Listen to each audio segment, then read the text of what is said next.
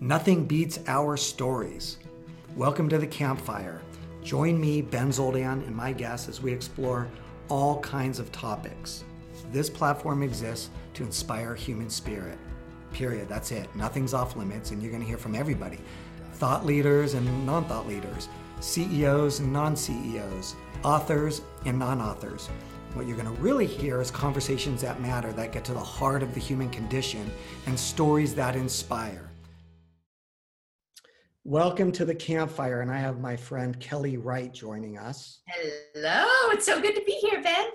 Well, thanks, Kelly. And I'm going to do my best to introduce you, but I'm going to I'm going to I'm going to do that by telling you what I know about you. Uh, okay, well that's scary. I've... Well, okay, I'll start in reverse order. So I thought you were retiring because I saw that word a few years ago, but you seem pretty active these days. You, you have more energy than than people think I have a lot of energy, but you you you're active on a ton of boards, right? You're, uh, you teach a program at the University of Washington's Business School on a go-to-market approach. You are the executive vice president of sale, worldwide sales at Tableau. I was. Okay. I, if we go back 11 years before that, or at the beginning, if I'm not mistaken, you were the first person to come in and sell Tableau stuff. I was. I was. I was the 10th employee. I joined one month before Tableau launched version one. Okay. You're a, you're a mother. Long time ago. Okay, we're going to talk about that. You're a mother. I am. Have kids. They are now 26, 18, and 17 as of yesterday. Okay. And we're going to talk about the world that we're launching them into today. So we're going to go there. You're a wife. I am. I met almost 25 years. 25 years. I think one of the coolest memories I have or things about our relationship is you sent your husband to my work, my, one of my public. I did. Jeff did go to one of your classes. I was talking about it so much. I said, Jeff, got to go check it out. Ben said, hey, have Jeff come. So he went to one of the public classes. I was trying to, and the other thing is this. Um, you're a person with a, a big heart. And, and here's what I mean. The, the, this is where we met. We actually met at the in the morning before we started one of our very first workshops. I don't know, about a half a dozen years ago, maybe five years ago at Tableau, and we were in Arlington, Virginia. And I think we, we were starting at 8:30, but you pulled me aside at like the beverage station. I remember that.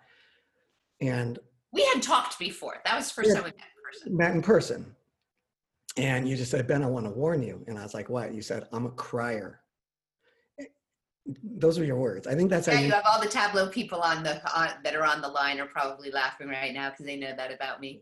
I, sh- I share that because you're somebody with a big heart, and it's interesting for me because I don't know if we talk about that enough in business. And one of the things that people used to say to me before I met you and I met your leadership team at Tableau and I started to meet the people at Tableau, it was like, man, Tableau is just different like we have this thing and it's like one of those things you ever like go somewhere and you just you you feel it it just feels different but you can't put words around it? Like do you ever experience that in your life? I do. I'm not sure where you're going with this well everybody used to say that tableau's just different and one of the things that i started to hear like these rumblings were this. At tableau we bring people in with a big heart. Hmm. well i i at Tableau, and uh, there were a lot of people at Tableau that behaved in the same way and operated in the same way. I know I really do, but just focusing on the person, like always wanting to put people at the center rather than operations at the center or sales at the center or revenue at the center the product at the center all of those are critically important uh, but when you put the people at the center and really trying to understand how can you create an environment where you can help all of the people thrive and create an environment where you can help your customers thrive. Because you know people are always saying you you sell to companies. Well you do sell to companies but you sell to people at companies. And so you need to be able to create those connections with the individual people who are your customers. And I, I think when people talk about operating with heart is really in a lot of ways synonymous with p- putting people and their own perspectives and their own feelings and thoughts at the center Okay, so you and I talked a lot about like just putting the heart and soul into an organization, but everybody talks about it. Everybody talks about people. And yet, why do so it just seems to me like so we talked about, you know, you mentioned your kids and I said we're going to talk about the world we're going to send your kids into.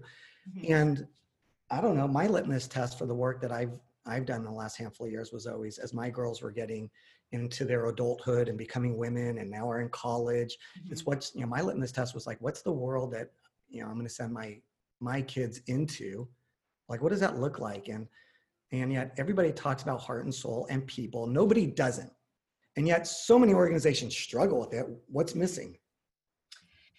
Yeah, you know, there's a few different ways that you can answer that. We can go down a, a bunch of different permutations. I, I think one of the things that I, I'll just put on that is if I, you know, you've taught me that I always give my answers in stories. I probably did before. Now I even do more. Like you always have to give in stories. I can't just give a rational answer without telling a story. So for everyone that's on the line, you're going to have to bear with hearing a whole bunch of Kelly stories uh, today. So for a personal story, is I was at Tableau for almost 12 years. Now I'm on boards of four different tech companies. I advise a bunch of companies. I'm really active on a bunch of uh, women on board organizations. I teach a go-to-market strategy. So, so I have I have different interactions with people in all different places, and people are always asking me these questions. Uh, what what should be our three top priorities? I get this question all the time, and I got it all the time, even when I was at Tableau. Maybe they will say um, at if they're a startup what should be my first what should be my three priorities when i'm just getting started? Or when they're going to global expansion what should be my three priorities? Or um, when they're larger trying to go more upstream and like try to sell to more larger enterprise customers. And i think people when they ask me that question they're always thinking about really pretty tactical operational things like should it be global expansion? Should it be sales productivity? And I've always had the three answers, and I think you know where I'm going with this because I, I, said this way back when. But my three answers to all those questions have always been the same, and they always will be the same. So when people say, "Kelly, what are the what are your three priorities?" My first priority is people. Then people say, "Well, what's number two? Number two, people. Number three is people. People are the ones that engage with the customers people are the ones that build all the internal systems for your employees. And if you have a fantastic product at a fantastic time and all of your goals and strategies beneath that are right and you have the wrong people, then then you're going to have a problem. And but people are the ones that also make decisions. And people are the ones that build and scale and grow companies. So to me, it all comes back to people number one, people number two, people number three. And many organizations that talk about the heart and soul, if you ask them their three top priorities, people will be somewhere like seven or eight. And you can't you can't operate that way if people aren't always your number one. Well, I know you guys were always intentional about your leadership principles and your values. And yet every company has a set of values that is that are posted on on a plaque on a wall or on a website page. Uh, but you guys were intentional. I know you were active. You know, you were really um, intentional about infusing those principles and shaping those principles into the culture of Tableau. But here's something maybe maybe I missed on this one because you guys would always say we we hire for talent and the right people. And I, I swear I'd go up to Seattle and people would be like they, the whispers were this, hey, yo, Ben, like, are we, we're, we're different. We're cool, right? right. And then I'd be like, well, yeah, you Seattle grunge and you all have beards and like look the part. Oh, not me.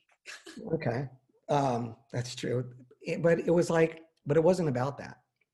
And I don't, I get that it's about like finding talent. Like we all use those words, but I also think there's this bigger thing when you talk about people. I think about relationships and I think about nurturing relationships and then nurturing what people is what people are really really about like i don't know i think it's just more than hiring people but it's really about being intentional and putting your money where your mouth is and developing people and developing structures around us that really put people first yeah well well i think actually, Ben, it's even more than that. All that is definitely true and putting people first. I, but I think that a lot of it does have to do with what is the culture of the company. And another thing that people often will ask me is, well, what is a good culture? What is a bad culture? And I think that's the wrong question to be asking. I think the right the the right thing to be thinking about is every company has its unique culture just like each of us that are here on this call today. Each have a different personality. We each are we're each our own authentic self. We're each different and there's not necessarily something that's good or something that is bad. We all kind of have you know different pieces of that. And each company in the same way has their own unique personality and their own unique culture. And there's some cultures that might be more of a top down authoritarian culture. There might be some that are super, super collaborative. Um, and then, you know, you have a culture like a tableau culture, a different culture. So there's not necessarily a right or wrong absolute culture, but there is a culture that is right for that specific company. And it is really important that that company understand what their culture is which is derived by their mission their vision their purpose their why and their core values. And that once you understand what those core values are that you hire people that breathe by those same core values. When you talk about core values core values are are, are not people's perspective on the world and maybe we'll talk about diversity of thought a little bit later on. Diversity of thought is so so critical that you want people coming from all different perspectives and all different walks of life but you do want them to be grained in the values. And one of the things that we did at tableau and also what I talk about at all the companies I'm involved in now is being really, really thoughtful and intentional about what are your values, and then making sure that those values not only are part of who you interview and part of the interviewing process, but that they show up and you can have examples of how you live and breathe those values every day. All right, so let's talk about diversity of thought because I, I, had spent time getting to know Captain Bob Heckman. He just popped into my mind. He was a 30 year retired veteran of the United States Navy. And I spent a day with him, and he had the most incredible stories. But he talked about, we were talking about how you get everybody on a on a on a battleship and he, he was a captain of a of a you know united states nuclear destroyer and he's like ben listen when you're when you have 400 people in, in those small confines you have no silos like everybody like let's talk culture. And he talked about what it's like where as a commanding officer you would have to have the same you're you know you would have to empower the 19 year old enlisted private to have as much of a voice to contribute as the commanding officers and they would have this ritual and he called it the school of the ship where at every meal you weren't allowed to sit with your own ranking or your own division. So if you were in operations you would sit with safety. Um, but the whole idea was everybody would have a platform to know who they are and where they came from. And it just got me thinking of like diversity of thought like how diverse are we in corporate america? Maybe we talk about that. I mean I don't know if you want to talk about what you guys did or just talk about it just seems like that ain't the that ain't the the, the culture of most organizations mm-hmm.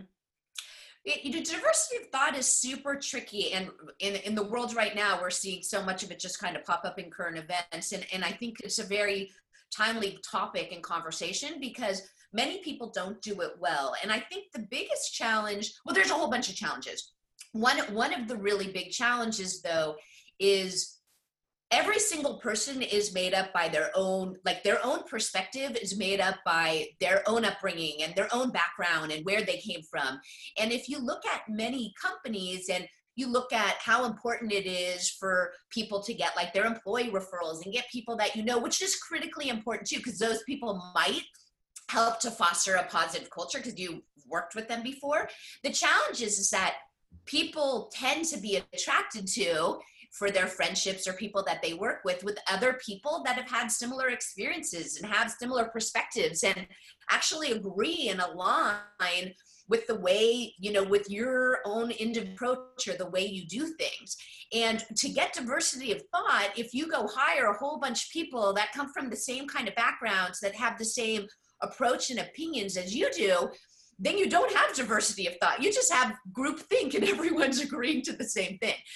And so part of that is, uh, and we can go talk about specific core values that help, is how can you really drive true diversity of thought? And to have true diversity of thought, you have to be really intentional about getting people that come from different backgrounds, that have had different experiences. And that comes from race, gender, um, background, vertical they came from, type of company they worked from before, the uh, all different all different areas. I mean, I can go on forever. We can use this whole hour on all all the different slices of it.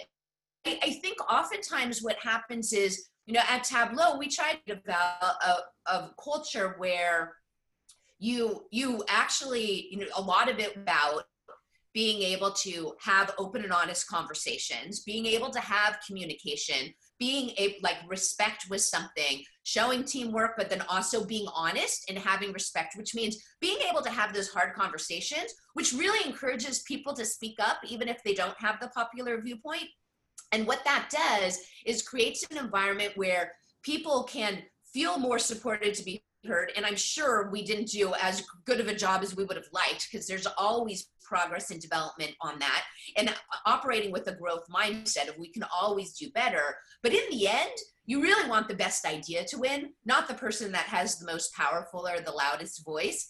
And i think that's what ends up being a challenge is because people often if they have an unpopular position or if many people in the room kind of have the same thought and they have the contrarian viewpoint it's hard to be able to speak up unless there's a culture of regardless of whose idea it is the best idea wins and giving giving that um, permission for people to speak their mind. And the the cultures and value need to really help to pro- not only promote that but it needs to crack down when people don't get supportive. So if someone feels like they can't be heard, they need to have a venue to say, hey, I'm not being able to be heard. So diversity of thought has to be super, super intentional in your hiring practices, in your culture, and then make sure that if someone's walking around operating with my voice is the loudest or being domineering or acting with too much ego and not acting with humility,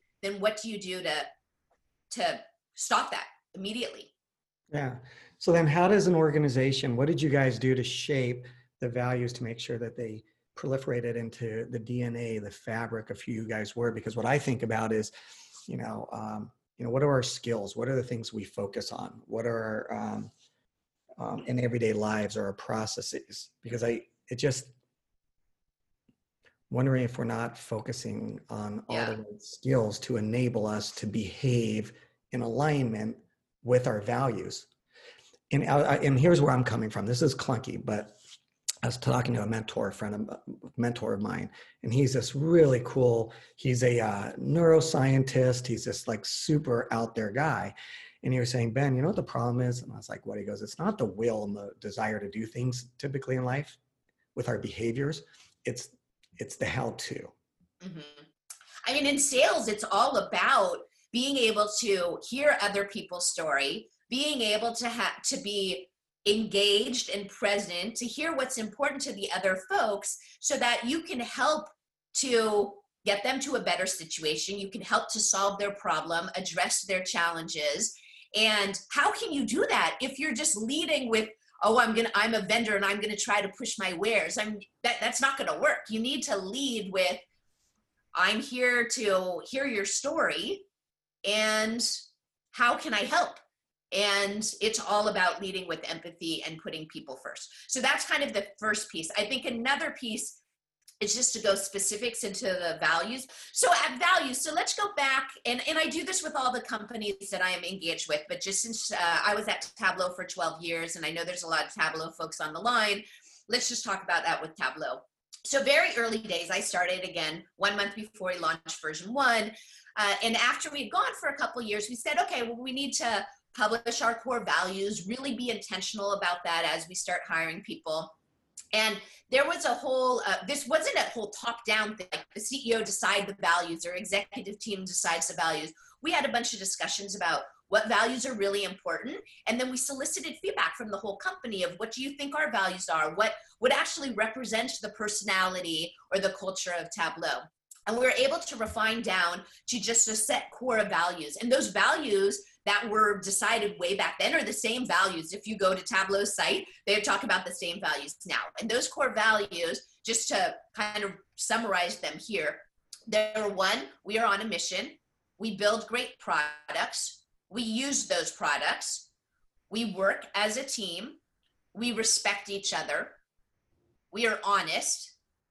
And we delight our customers and everything that we did really came back to those those eight values and if you think about those first and most important we are on a mission every single person uh, tableau's mission is we help people see and understand data and it's the same mission now and we wanted to hire people who were super passionate about that. They were passionate about empowering people to answer their own questions and empowering people to be self sufficient, to do their own work, and be able to look at their own data and information to be able to not have to depend on someone else that could ask the questions without them asking the questions to go about their day. Yeah. And that was such a compelling thing. That's the reason I joined. And that's so we were always asking people, you know, why are you super passionate about the mission?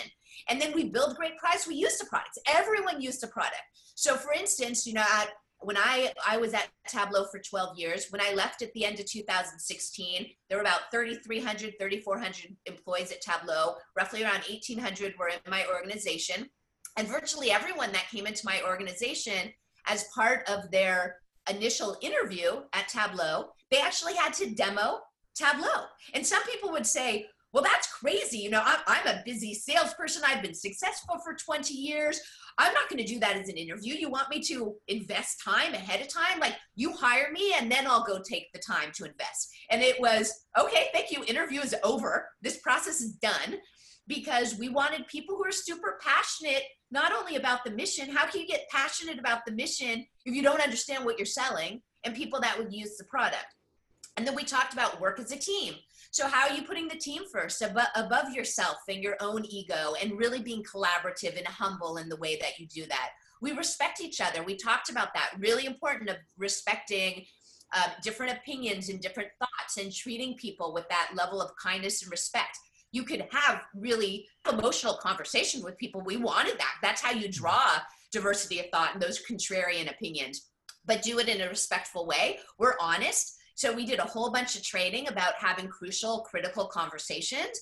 Uh, and a lot of that came with this whole storytelling of why we engaged you in the first place. Uh, keeping it simple, you know, that that's why Tableau only had one SKU that had all these prices. Now there's a few more SKUs, but trying to keep things really, really simple and then delighting our customers of doing things in a customer focused way. And all of that was so central to what we did. We trained everyone that was interviewing. We did a lot of behavioral interviewing to make sure that we were screening for respectful, keeping things simple, being honest, team focused people in the interview process. But then it's not done in the interview process. You need to talk about it um, you know, we had an annual performance reviews. One of the factors was how well are you living and breathing the Tableau culture? And people wouldn't get promoted and people wouldn't get those raises if they weren't actually being a guardian of Tableau's culture. And we talked about that. Every single person was responsible for being a guardian of the culture. So it really was showing up all the time. Yeah, I, you know, I remember when when you and I did one, you know, the first workshop together, it was with a lot of the senior leadership team. Mm-hmm. And then afterwards, I remember he said, Ben, we got to spend a lot of time because we, we do it, we cover a lot of ground in two and a half days. We do. We go we from do. different. What's that? I said we do, but it's really you do. Okay. And it goes to crazy land, to this, to this, and it's all, and we had listening and stories of different kinds of stories. And you pulled me aside one day. And I remember you said, Ben, the price of admission, when people come out of that, is they better know. Like we all have to have our own Tableau story. Like oh yeah, you know, and, and, yeah. Uh, well, I th- I think the oh, go ahead, finish. Were you going to say something? Well, I just feel like there's a lot of organizations right now that ask their people to serve their mission. And what they're asking their employees to do is serve the company. And they're asking the wrong questions. Mm. When a company serves a greater purpose to solve massive problems in the world, right? then what we what we can fundamentally do is ask the people around us in our tribe our customers our employees to want to serve that mission as opposed to serving the company it's a different game altogether mm-hmm. okay i'll share I, i've never shared this with you I'll share one that was since you Oh, excited. All right, so Learn something new. okay, so um, for any of you listening, I had to negotiate with her. Her is me, I guess. Yeah, you. Actually, I think I talked to you at like 9:30 one night over the phone. when you were kids. I always love hearing people's negotiation stories with me. But they seem to be memorable for some reason. I don't know. why. well, well, yeah, it was memorable, and here's why. You dropped, and I don't know if this was like this accidental nugget you dropped, but you had said to me one day. It was during, uh, you know, my process trying to, you know, roll out story leaders into Tableau. And you had said to me, Ben, have you used the product yet? You probably don't even remember that, or maybe you do. But you like dropped, and I was like, like I don't even know how to use Gmail. And it came at a time when, as we were going through this, I was like, whoa, I'm going to stand in front of a bunch of people. We probably, in all over the course of three or four years, hundreds of people that I had interacted with at your company. Who am I if I can't believe in this? Absolutely. Yep. And but Or here's at least have a reason why you can't believe in it. Well, who, I mean, I'd just be like some figurehead saying, this is what you need to do and just, you know, preaching. And it came at a time where I was doing this series. I was doing a series of marketing events. And as I was doing the series of marketing events, I had a marketing team at Story Leaders that was like marketing to different job titles across the country, different events. And I had spreadsheets that were like tabs and rows and columns of names and job titles and who's registered for what event and workshops and not this. And I would have, I had this guy on my team. His name was Sebastian. I remember Sebastian. Okay, most beautiful guy. Yeah. And I remember one day we were talking and it was a Friday night and it was, we were trying to close up for the week. And I was like, Sebastian, who's like registered? And I'm like being like, just, I'm being that guy, just that guy. And I'm like peppering him with questions. And I'm so in my left brain. I'm so into the spreadsheets, right? So fortuitously, when you drop your little nugget of, hey, Ben, before I sign this contract with you, have you I do remember now. You went and looked at all your registrants. I do. And well, what I did was I did my version of, I downloaded Tableau and I took my crazy ass rows and columns and I put it in there and poof, I saw circles. I saw colors. And I was able to see, oh my God, look at this bucket over here of VPs of marketing. I need to communicate with them differently. Look at this bucket of CEOs. It got it got even more more refined. Look at this bucket of people who I've communicated twice with versus once with. Look at these people that are enrolled. And I remember in that conversation with Sebastian, and this is the part I don't think I've ever told you, whereas this guy, what's this? What's going on? We're just fighting because that's how we all operate in life. That's how we operate in life. Look what's going on in the world. I call Sebastian up and I'm like, hey, Sebastian, have you ever thought that maybe we could do this little, you know, you know, newsletter thing to this group over here because now it's in these colors or this heat graph or these, right? But what I realized was it was less about the productivity. It was more about I was in a place in my mind where I was in my creative good place. Hmm. Like the product put me in a different place. And that is not, I don't know how you put an ROI on that. But what I started to realize was if it could do that for me, maybe everybody on this planet should have this capability. But hold on, that's not where it really mattered. Because this is when the Tableau story got real for me. I remember that night having dinner. And this is, I don't know if anybody with your kids are young have these kinds of dinners. Hey, how was your day? What'd you do today? And you hear the scrapes of the forks on the plates, and everybody's just asking questions, kind of there, kind of not there. You know what I'm talking about? Of course, we all remember- do. We Right. got much better when we took your class. good, good. Um, but I remember going to dinner that night and I was in a different headspace. I was a better dad that night. Like that is not cheesy. That's not hyperbole. Like this made me a better person. And I think like we're afraid to say it sometimes. So when I had that experience, I think what the what you were forcing me to do was to say, Ben, what's an experience that will endear you to this mission we're on? So we serve that mission, not the company. And there is the breakdown. And that was a lesson I got when you had said to me, Ben, everybody's got to leave this workshop being endeared to an experience that serves this mission. Yeah, well, I think it's it's actually even more than that. Thank you for sharing that story. I I think, uh, and I talk about this in my class, and actually, this is something that I talk about with um, with all the different companies I'm involved in now too. Is as people are trying to focus on all these operational things and their messaging and how they're going to engage in, with their employees or whatever it may be. A lot of it has to do with, well, what is the company's mission in the first place? What is the company's purpose? And this is what is so compelling now. I mean, I've been like beaten, I've, I've been trying to like get people to think about this for over a decade of it's not just about what you do and how you do it it's about why and then simon sinek goes out and like has this whole um, podcast that ends up being super powerful you have brene brown that's talking about vulnerability and those are two of my favorite books and authors and ted talks and i think so much of it ends up coming back to well for a company so we're so we can think about it in our own personal lives too but let's talk about it from a company standpoint first so the company why does a company exist in the first place? And that all ties back to the mission. And the interesting thing, part of the reason I teach this go to market uh, strategy course is in my first three years, or actually first two years after I left Tableau and I was doing board work, I probably met with about 80 different CEOs. And I would ask these CEOs, and sometimes sometimes they were asking me about board work, sometimes they just wanted some sales help, sometimes for advising, sometimes I was speaking on summit. So it was all different ways that I was interacting with them. Sometimes it was just social and in networking. And they'd ask me some tactical question, and I'd ask them what their mission is.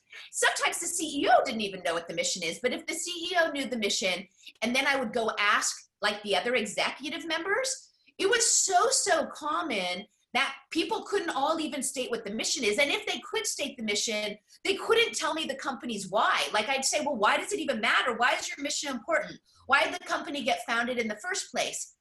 And so if if you're expecting that you're going to have your marketers and your salespeople and your product people develop product that's going to be aligned with this overarching reason and purpose of why the company exists, and they don't actually even know the mission, or your company doesn't have a mission, then it's going to be very difficult to do.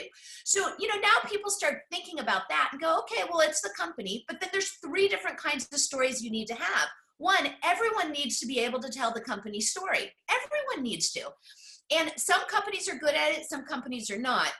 But you need to think about the why, the essence of why the company exists. What's the purpose? So that's the first.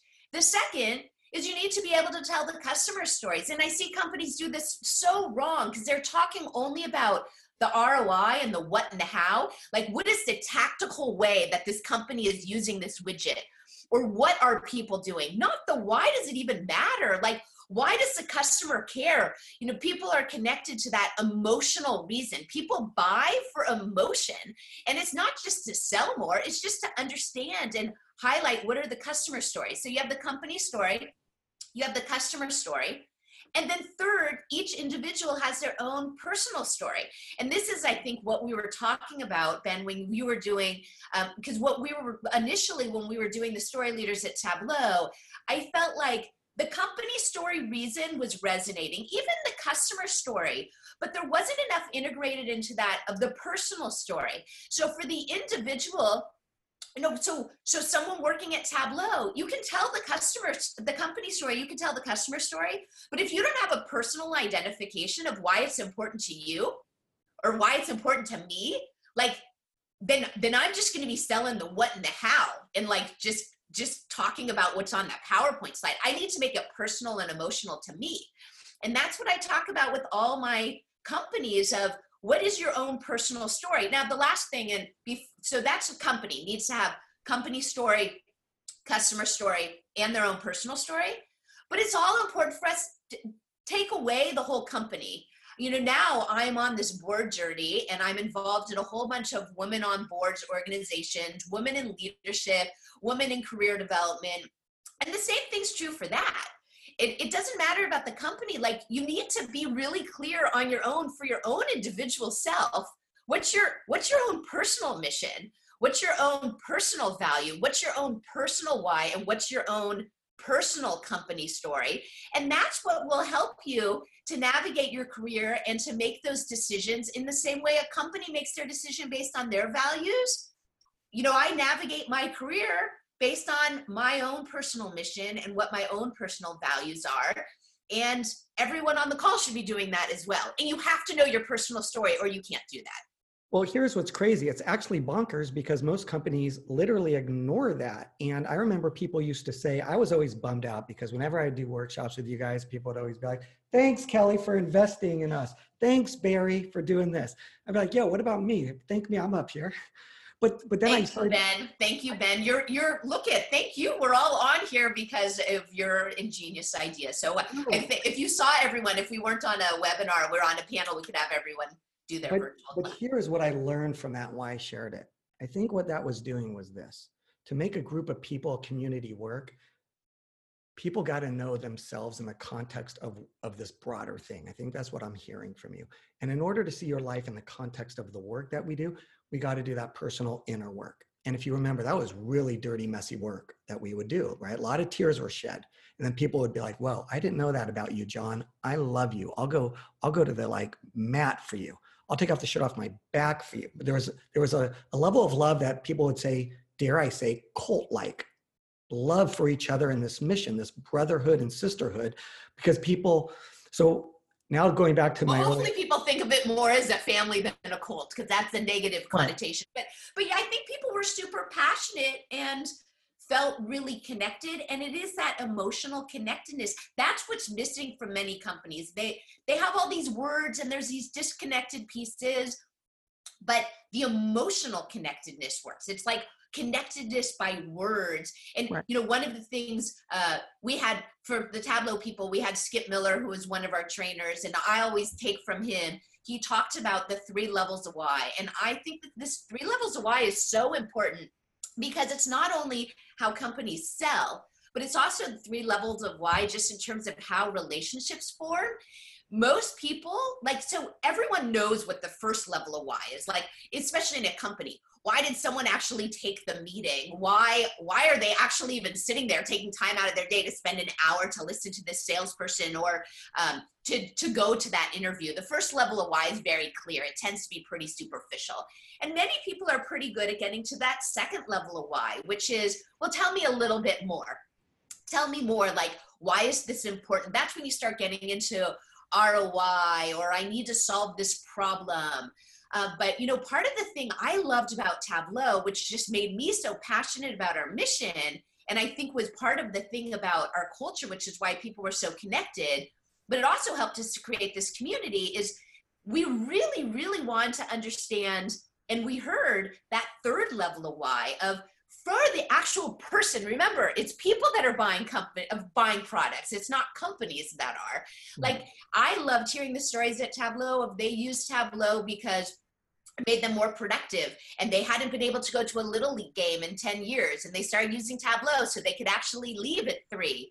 Or they really wanted to get a career um, career progression. And they used Tableau and then they were able to get three promotions. Or they they didn't they were frustrated at work because they actually felt really strapped and not able to figure out a way that they could answer their own questions and tableau empowered them to be much more self-sufficient to do their own jobs. All of that is true but it's true for us too. Like we we want to engage with other people of that third level of why and many companies don't do that. And you have to be vulnerable and leave with your own personal story to be able to have someone else open up because most people they, they don't want to let down their walls. They're used to operating that first and second level of why not the third mm. As you're talking about that, I'm seeing like these images of people that, that go here and like what it takes for people just to get closer to one another. Um, Tyler, you just popped on and I see in the chats that there's a bunch of people wanting to ask questions. Will you help us uh, navigate that or bring people in? Yeah, yeah. The first person we have coming in to ask a question is uh, Rick Dupree. Hi. Uh, so uh, thank you, Ben, for the forum. So now you have two thank yous. Thank you, Kelly, for your time and certainly your valuable contribution to the conversation. Uh, you both discussed values and skill sets, and as as a leader, I've sometimes found it challenging to connect skill set to values, and vice versa. In, in a way, to the point maybe where you you you actually you execute on your skills within your set of values. Um, so it's more kind of embedded in what you do as opposed to having to separate the two and try to connect them consistently. So any thoughts on that? Any any um, you know recommendations or guidance with respect to that? Uh, ben, do you want to take that first, or? That's a big. That's kind of a big ethereal question. uh, but I could do. Uh, yeah, well, maybe it this way: you both discussed skills, you know, values and skill sets before. So, uh, my question is more around just you know aligning those. Yeah. Okay. Well, so so maybe Ben, thought- maybe I'll just go first now that I have a thought. So, um, on my LinkedIn, I actually published an article relatively recently, which were the t- uh, the twenty behavioral traits that make for the the best salesperson, and and actually, I think it's for like the best human being, not necessarily the best salesperson, because I think the best salespeople are the ones that have those behavioral traits. And so I think it actually comes less to how like i think the challenge that you have especially in the interview process and even in the performance review cycle is people are often always looking for that what and how. What did they do? What are the experience dots? What are the resume accomplishments and achievements that they've done? And those are super important. You want to look at uh, those resume pieces. I think companies tend to really really over pivot and put way too much value on just those resume pieces without thinking about all those cultural pieces. And those cultural pieces and values, to me, I think that those are behavioral traits. So behavioral traits, it's much easier to teach skills and and give people experiences to develop those additional resume points than it is to teach and develop behavioral traits, although we all Yeah. try. And so when you think about things like leading with empathy and hard work and being a leader and being humble um, there's a lot of questions that you can do if you look at those behavior traits to do behavioral interviewing and actually train everyone that's interviewing on how do you actually do behavioral interviewing.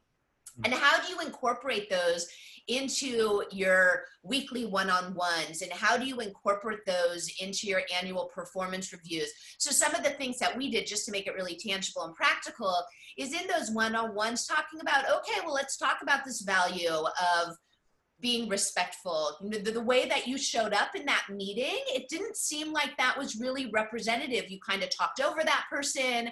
Um, that person i think maybe felt disrespected or maybe someone's really upset about something. And hey you know what? What about being honest? Even when it's tough you need to have those honest conversations. So so i think it and, and everyone that's from tableau um, or who has heard me speak before knows that i 100% of the time uh, you know, you need to have some, of course, experience and resume. But if it came to me, like someone's 100% fit on the experience and resume, and maybe 50% fit or 80% fit on cultural, I wouldn't. Like you needed to make sure you had those cultural values in place, and um, I would sacrifice more on the experience and resume. So hopefully that helps. That's my perspective. Ben, for you. I'm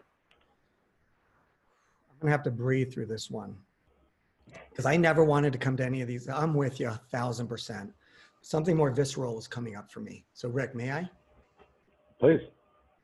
Because I think what you're talking about is we have values and we have our behaviors, and how do we bridge that? And a lot of times they're incongruent. And one of the things that has always killed me was the fact that when I talk to somebody, especially in sales enablement, they're like, they look at all these hard skills that we teach, right? And then they'll kind of talk to me about the stuff that I talk about. And I'll use words like you use, Kelly empathy, compassion, being all in, vulnerability. That ain't, is that a hard skill? Love, dare I say the word love? And yet, listening, passion, heart, soul, meaning, purpose. I would say that it's pretty easy for a lot of us to chalk those words up into which bucket? The soft skills, the soft bucket. Yeah, yeah, yeah. But yet the companies, okay, well, then let me ask you this. Which bucket are our values in? Compassion, think community, trust. Historically they looked at as soft skills, but Right. which is the challenge, is where I'm kind of coming from. Right. So yet, okay, our values are soft skills, and yet we look at skills training that Kelly's talking about. And I know where you guys put a lot of training and investment into your people, Kelly. Just didn't say go do it. You invested to make sure they were acquired with the skills. And then I'm like, why do we chalk up empathy, compassion, passion, or why to soft skills? Maybe those are what my friend calls as high human skills. Maybe they're the hardwired skills, Mm. and maybe that's a problem. And this is where I'm going to get visceral. And I'm starting to hyperventilate right now. And here's why. Because what I'm about to say may be controversial, but I'm looking at the world right now. And Kelly and I, if we're going to keep it real, real, we were going to do this call last week. But because of the events last week, we're like, let's really think and take a breath and be there and, you know, maybe give it a week, right, Kelly? Let's really take an inventory of the world and let the, and be listeners for the next week. So we push this out a week. But here's what I've thought about for the last week. If we had these skills, would that police officer's knee be on that person's neck? Just hold on a second. Because was it the Bill of Rights, i.e., the United States Constitution or the police handbook? Did that help? Those are words on a paper. That would be like the company's mission statement if you just say, this is what we do or the what and the how. Right? And I'm just wondering what it would be like if a week earlier, those two human beings were in one of our rooms and they were listening to each other's story. I'll take it a step further.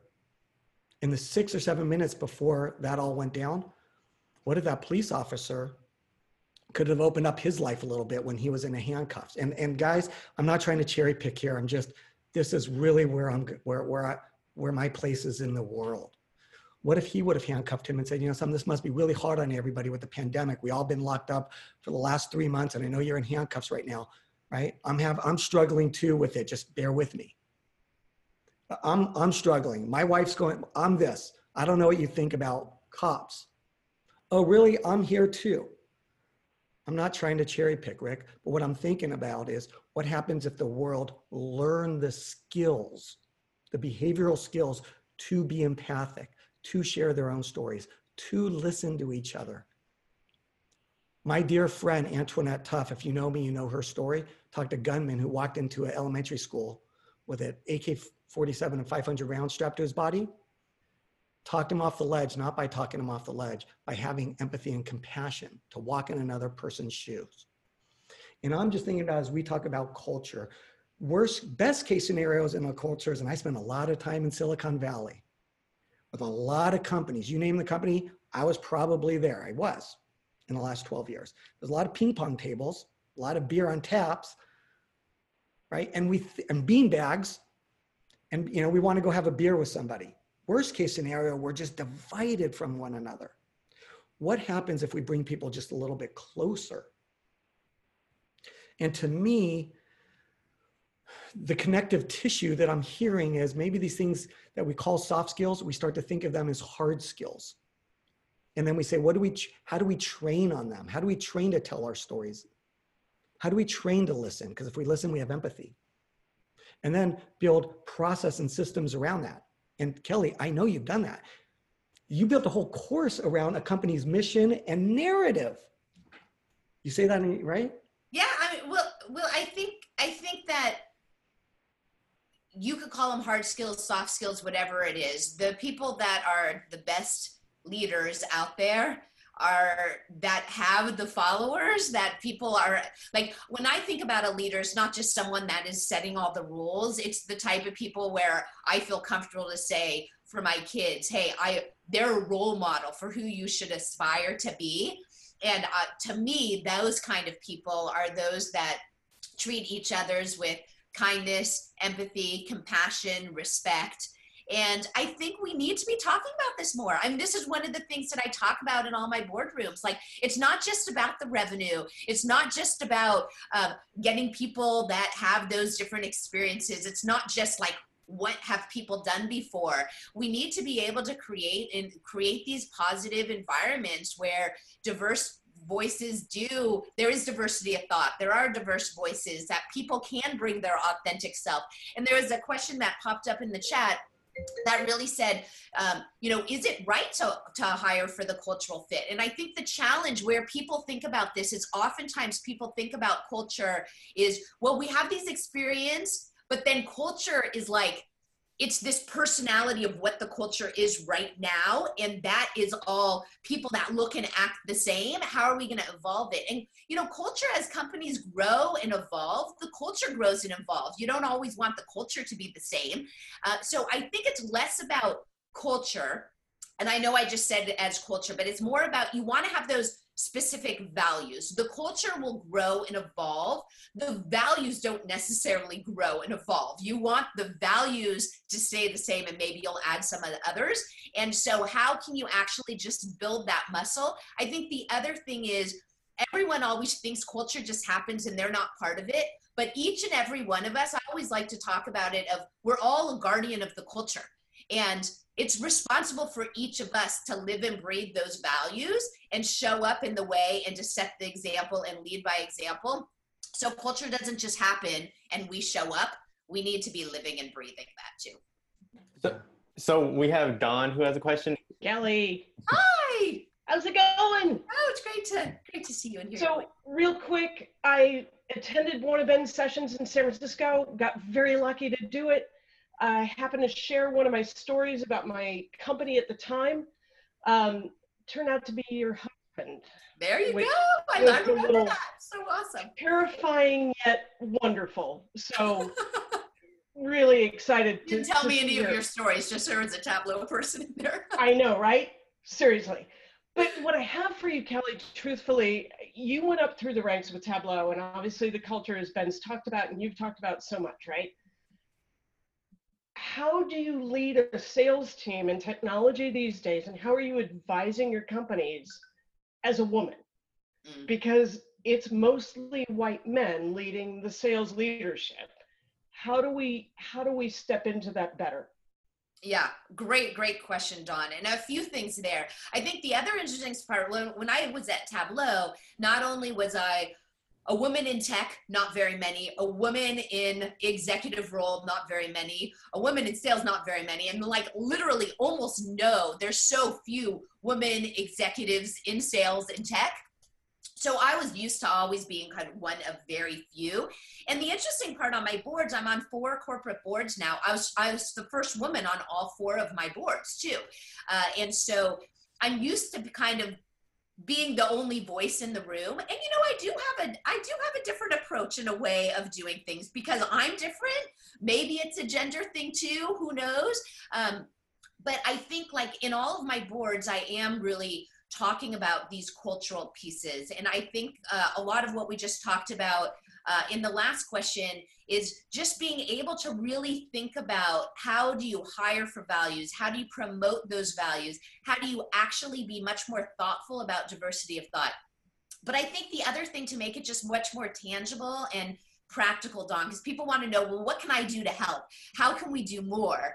And, you know, I I have the contrarian viewpoint all the time. Sometimes in my boardrooms now, even like even if I agree, I'll like say, well, no one's talking about this other point of view. Like we need to just be thinking like there's different perspectives that we could be coming at this. And oftentimes I'm slapped down, like in terms of like people don't want that. They'll they'll try to make me quiet and and oftentimes I'll feel really uncomfortable of putting myself in a pretty vulnerable situation of should I continue to speak up or is it just easier to not? And I think I've kind of looked at it of like my role is I I owe it to everyone coming beside us and behind us to speak up because if I'm not going to speak up and I'm about as vocal and extroverted as out there, I can't expect other people to be as uh, as vocal as I. But if everyone just says, you know what, I'm going to put myself a little bit outside my comfort zone, try to be a little bit more vocal. Uh, that's the first thing. Everyone just has to really say, are they pushing the envelope? Because if you're comfortable all the time, we're not going to make the progress. I think the second piece, though, is everyone really needs to see this as that as their role. And you asked specifically about women.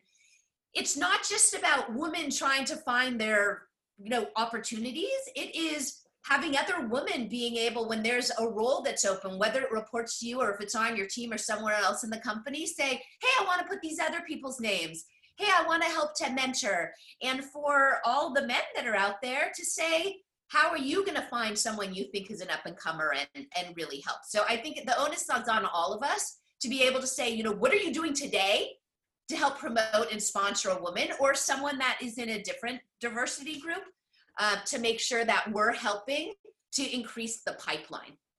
That's perfect. Thank you, Kelly. Yeah, thank you, it. Don. Great to see you.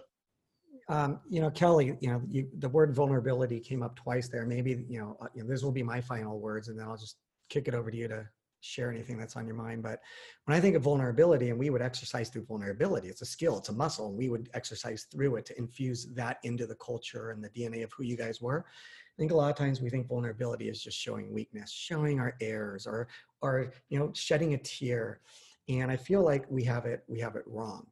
And and there's this myth I, I've I've come to learn that in our corporate cultures, we think we need to have trust to be vulnerable. And I'm wondering if that's backwards. Maybe we need to be vulnerable to develop trust. But vulnerability is not just, hey, I'm a, you know, I'm going to shed a tear and share what's what I where I've erred. I think it's also, I think what you've just said was it's about leaning into the discomfort of something that might be scary, to Mhm. go do something that's a risk and take a risk and take jump in with both feet without an escape hatch and say, I'm all in Mhm. whether you like it or not this is who i am look i'm i'm this right you're gonna if you love Yeah. me i'm gonna love you if you don't love me i'm still gonna love you Yeah. but i don't need it because i'm all in with myself and that's fostering a culture where people can fully show up is the most badass thing in the world and i think that looking back at my time with tableau that's what i think of when i think about your guys' culture and that's why everybody was all in it wasn't just a slogan so with Yeah. that Well, um, thank you. I, yeah, I think a, a couple things that I'll just and and and then I know we're bumping up against time or overtime. You know that there's there's this personality profile called the DISC that we did at Tableau, and some people might be uh, familiar with it, some people not. I think the important part is one of the things you answer these questions, and one of the things that the report ends up giving you is who is your who is your true self in your natural state and then who is your adapted self? And the interesting part is most people virtually everyone actually has their natural state of how they show up with their their kids or their best friends or their family members. And then then there's an adapted state of how they show up at work or how they show up in professional situations or more uncomfortable situations maybe you could call it that too. And it's it's striking how many people are so different. And we talk about bringing our authentic self to work and everyone's always talking about that of how important it is. But even after we talk about it and people say it's super important and that they're practicing at the work you have them go do this and they actually have different answers. Their adapted self is not the same as the natural self. Now for me personally and you know this is sometimes to my kids chagrin like i just feel like there's way too much for me to do to have to manage multiple versions of personalities of Kelly Wright. So what you see is what you get. What you see here on this call is what shows up at work, is what shows up in the boardroom, is what shows up in teaching, it's what shows up with my kids who sometimes don't like that. Hey, don't be your professional person when you're home. And I think part of that authenticity is being able to ask yourself, can you really show up? So something personally about me, I'm pretty emotional you know like if if i'm if someone's getting some recognition like that's really touching to me. If someone's having a hard time at home that's really challenging for me. I feel that like that empathy i, I feel. Now i also ask the questions. But if if i were to just ask a question of huh it it, it seems to me maybe you're you, you know it seems like maybe your head's somewhere else. What's going on and they just don't know me at all, they're probably not going to want to open up and be vulnerable. And so it is leading first with that authentic vulnerability. And so you get trust by asking and inquiring, but is someone really going to let down their guard, which for years has been told? I mean, I was told for years.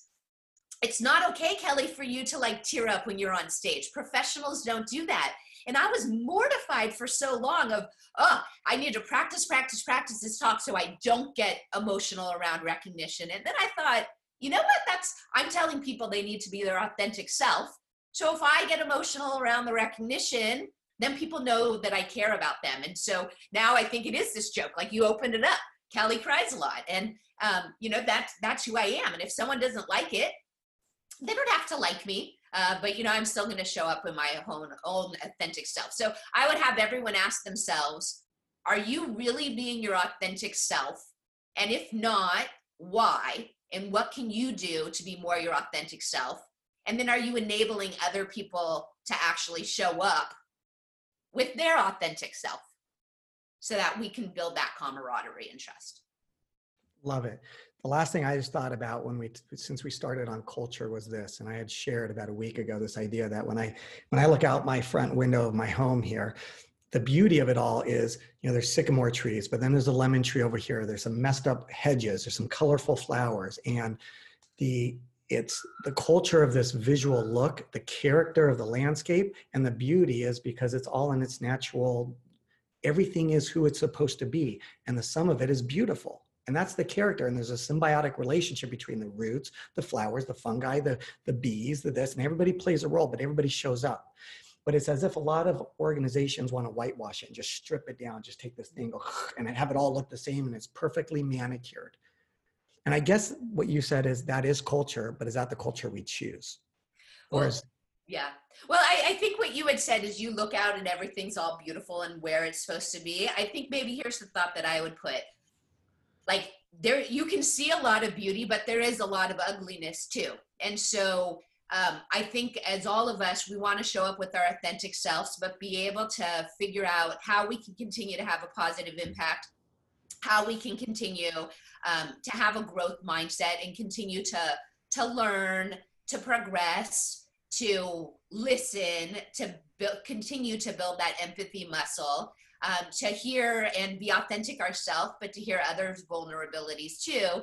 And we do that all so much through story and through having these authentic conversations. So, Ben, I really appreciate that you have this weekly campfire where you are promoting the value of authentic, honest conversations. And that's how we build meaningful emotional connections. So, thank you for having me. you're welcome. Thank you for sharing. You guys can check out Kelly at uh, on LinkedIn, and I'll I'll in the notes here somewhere put a link to her her contact info or her LinkedIn, and you guys can connect with her. But Yeah, I would love to connect. Thank you all for spending your spending an hour with us. yeah, thank you, Kelly. Take care. And, uh, I'll see you guys next week.